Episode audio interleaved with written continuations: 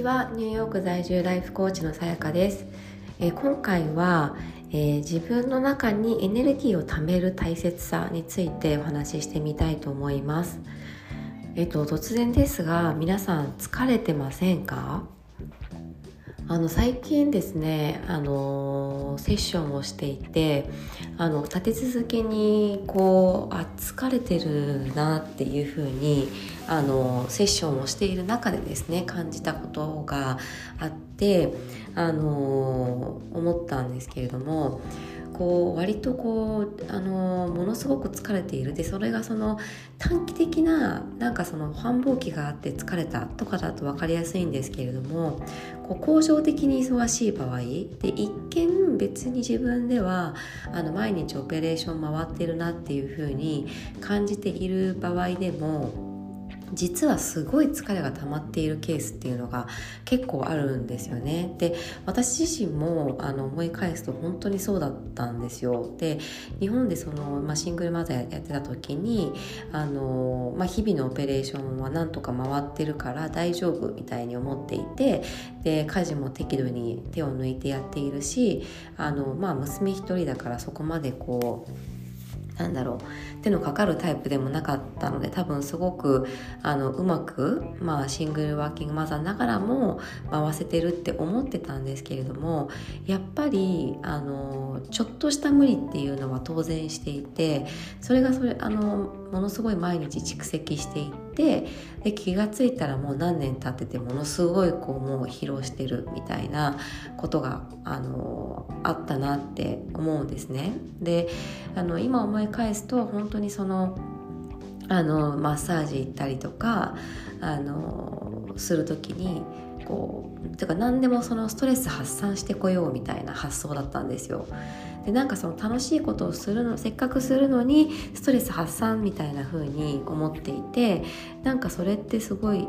もったいないというかなんだろうまあもちろんストレス発散大切なんですよ大切なんですけど心にもうちょっと余裕がある中でそういう活動をするとより心を豊かにしてよりエネルギーを貯める活動になると思うんですけど足りないエネルギーをチャージするっていう活動になってしまっていたんですよね。でその最近のクライアントさん見ていて思うのがあのもう本当に長年結構疲れが溜まっていてで思考がやっぱりそうなってくるとポジティブに考えられなかったりとかあとはその外部からのこの言われたことにものすごくこう左右されたりとかやっぱりこう自分の中から湧き出てくるエネルギーっていうのがあのなくなってきちゃうんですよね疲れていると。で疲れているだけじゃなくて、まあ、特に女性って割とその、まあ、もちろんこれ女性だけじゃないんですよ。性格によるんですけれども傾向として高いのはそのあの女性で家族のためとか、まあ、会社のためとかなんかその自分ではない他のものへの貢献とかあの役割を果たさなきゃって思うがためにあの結果ギブギブギブしちゃっていて自分の中にこうエネルギーが貯められていない状態っていう風になっていてでその結果自分がやりたいこともわからないしあの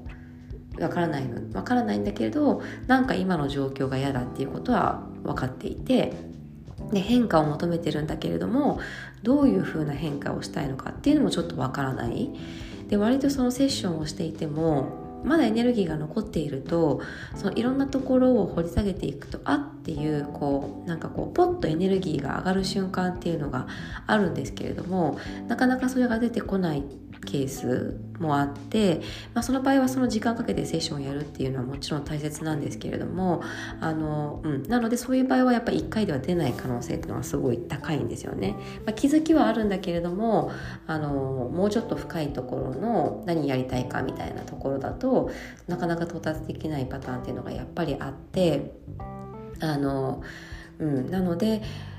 あの思っている以上に多分皆さんエネルギーが足りてないなって思うんですよね。でそのやっぱ話聞いてるともちろん自分のためにそのそれこそマッサージ行ったりとかあのなんかこのなんだろうなリラックスするような時間を設けたりとかっていうのは意図的にやっているからなんか一見自分はできてるって思っているもののそれ以外の余白がもう全然なくってもう全然その気持ち的に余裕がないからいい思考ができないっていうパターンがやっぱ結構あるなっていうのはすごい最近感じていてでもちろんもちろんそれでセッション来ていただいてそれを発見するのもすごく大切なんですけれどもあのそうそれがあるとその本来の目的に到達しづらかったりするところがあるので まずはすいません。まずはあのご自身にこうゆとりを持たせるっていうところをやってもらえるとすごくいいんじゃないかなと思います。と言われてもなかなかできないんですよね。私も今考えると私自身も本当にあの同じだったので心の余裕ってどうやったらできるのっていうところだと思うんですけど、うんまあ、もちろんその場合はセッション来ていただけたらと思うんですけれどもあの、うん、まずは本当にその自分の中でなんかその感情とかを感じることができるようなゆとりが持てるようななんかこう思考パターンとか生活パターンっていうのが分かるとすごくいいんじゃないかなっていうふうに思いました。でもやっぱりねこう毎日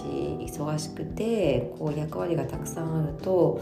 うん、なかなか難しいんだよなっていうのもすごいよくわかるわかるのでなんか本当にあの前の自分にも言ってあげたいなって思うんですけどあのぜひもっともっとあの意識してあの休んででサボるって皆さん多分思っていることでも多分サボってないんですよね。サボりじゃないのであのあもうこれサボっちゃダメだっていう思考が出てきたらいやサボりではなくてあの自分のため周りのために心にゆとりを作るんだっていうふうに考えてみてください。で必要によってはその家事とか、まあ、育児もそうですけど外にアウトソースできるところはアウトソースするっていうのも本当に一つあの手だと思うのであのやってみていただけたらと思います、えー、今回も聞いてくださってありがとうございました。素敵な一日をお過ごしください。